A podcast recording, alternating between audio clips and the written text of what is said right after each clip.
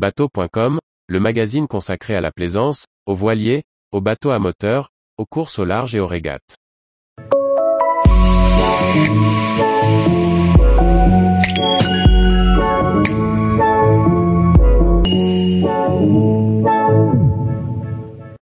La Charente aval, un parcours fluvio-maritime, de Cognac à l'estuaire. Par Olivier Chauvin. La Charente est bucolique et rurale.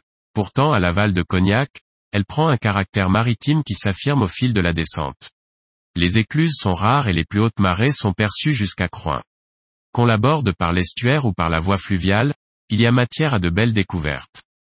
Cognac doit sa renommée aux eaux de vie que les gabarres transportaient sur le fleuve jusqu'au port de Rochefort.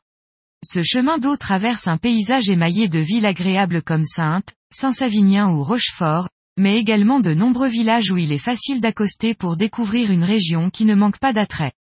L'estuaire est également un espace fascinant, à la frontière des mondes fluviaux et maritimes. Sitôt l'écluse de Croix franchie, le ton est donné. La vallée s'élargit en prairies basses qui sont d'ailleurs souvent submergées lors des crues hivernales.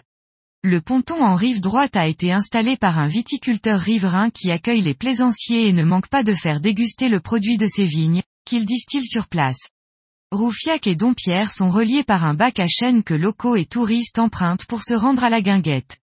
Si le bac est en manœuvre, on restera à distance le temps que le préposé détende sa chaîne. L'écluse de la Baïne est située à l'extrémité d'une dérivation. Les eaux du bras sauvage traversent un ancien moulin à eau. C'est un site superbe où l'on peut louer des canoës pour partir en excursion. On évitera juste de stationner au ponton aval utilisé par le Palissy 3, un bateau d'excursion entièrement électrique. Pour se rendre au village et plutôt que de traverser la terrasse du restaurant, on peut se faufiler par les sous-sols du moulin où subsistent les roues autrefois animées par le courant et les paliers et ancrages des meules. L'escale de Chanier est l'occasion de parfaire le ravitaillement. La halte est agréable et un autre bac assure l'animation. Une guinguette permet de se rafraîchir à deux pas d'une plage surveillée. Sainte est nichée dans un méandre du fleuve et c'est sans doute la ville la plus attrayante du parcours. Elle dispose de deux ports, un long ponton au centre-ville près de l'arc de Germanicus et un quai en aval.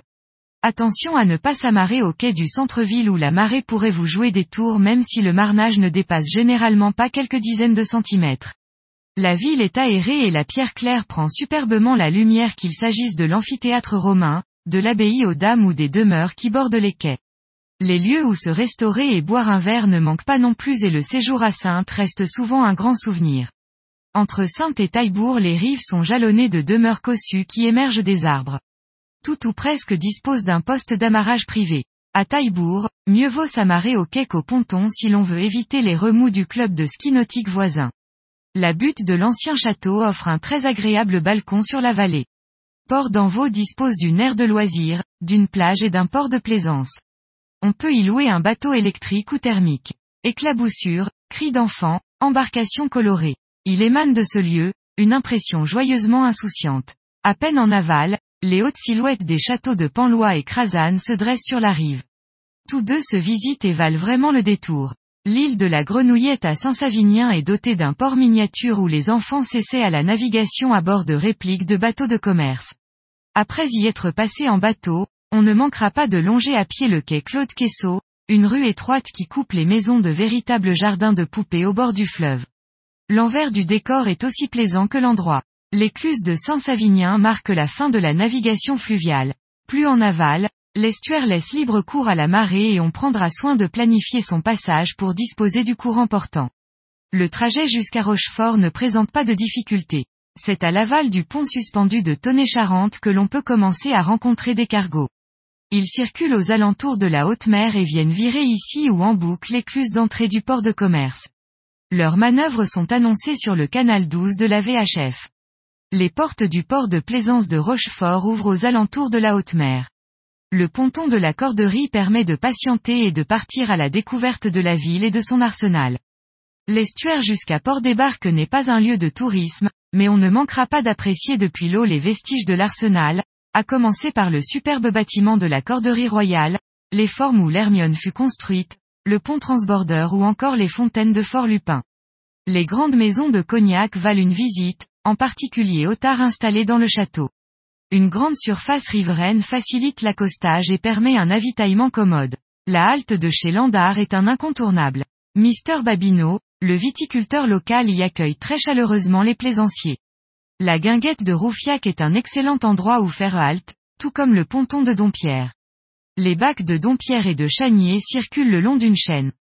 Cornez pour les avertir de votre approche. Le moulin de la Baïne est un restaurant couru. Pour ne pas déranger le service, on peut le traverser en sous-sol. La musardière à Sainte dispose d'une très belle terrasse dans une cour pavée. Un endroit charmant. Sur l'île de Saint-Savinien, un port miniature offre aux enfants de s'initier à la navigation. Sous le nouveau pont de Saint-Savinien, le tirant d'air varie selon la marée. Attention. L'éclusier de Saint-Savinien saura vous conseiller sur le meilleur horaire de départ pour profiter de la marée jusqu'à Rochefort. À Rochefort, les visites ne manquent pas à commencer par la Corderie Royale et sa superbe librairie maritime, l'école de médecine navale, ou l'arsenal qui vit la construction de l'Hermione. Les cargos remontent jusqu'à Tonnet-Charente. Ils circulent aux alentours de la haute mer. Restez en veille sur le canal 12 de la VHF. Longueur 120 km de Cognac à Port-des-Barques 3 écluses vitesse limitée à 12 nœuds en aval du pont de Tonnet-Charente, 20 km heure en aval du pont de l'A837, 10 km heure en amont et 5 km heure au droit des agglomérations et haltes. Tous les jours, retrouvez l'actualité nautique sur le site bateau.com. Et n'oubliez pas de laisser 5 étoiles sur votre logiciel de podcast.